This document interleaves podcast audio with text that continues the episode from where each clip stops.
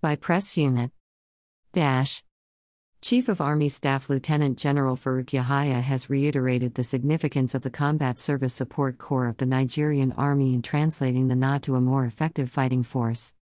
He stated this on Thursday, 29th of September, 2022 at the bonfire night that marked the grand finale of the 2 weeks combat service support exercise that started on September 19, 2022 at the Nigerian Army School of Electrical and Mechanical Engineering, Auchi, Edo State.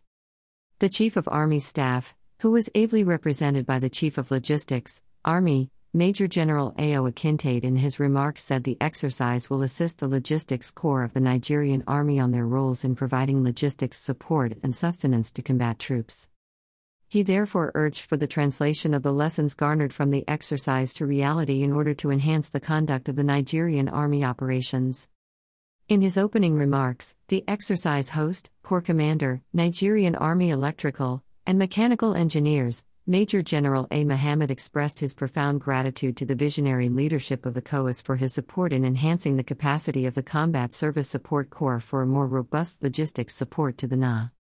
He added that the maiden exercise was designed to sharpen the skills of the Combat Service Support Corps for the provision of more efficient logistics support to the NA.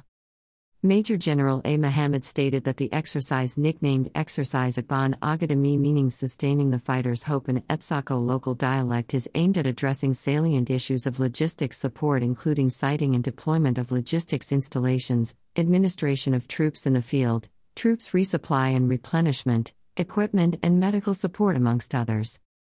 The exercise sponsor, Commandant, Nigerian Army School of Electrical and Mechanical Engineering, Brigadier General A.E. Ade, while giving the vote of thanks to the special guest of honor and other dignitaries, stated that the exercise has afforded participants the opportunity to properly conduct logistics elements movement from concentration area to support area, establishment of information center and its importance, how to prepare logistic estimates, consideration for selecting and establishing of logistic support area, how to plan security of logistic support area, preparation and presentation of combat service support orders, amongst others.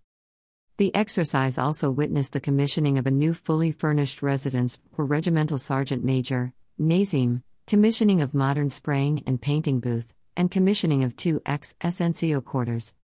Other dignitaries in attendance were Commander, Tradoc, Major General S.O. Olabanji, Corps Commander Ordnance, Major General A.M. Alabi, Corps Commander Supply and Transport, Major General Iya Karajola, Representative of Corps Commander, Medical, Commandant, Nakal, Representative of GOC, 2 Division, Na, Past M Corps Commander, and Royal Fathers in Auchi villages and kingdoms.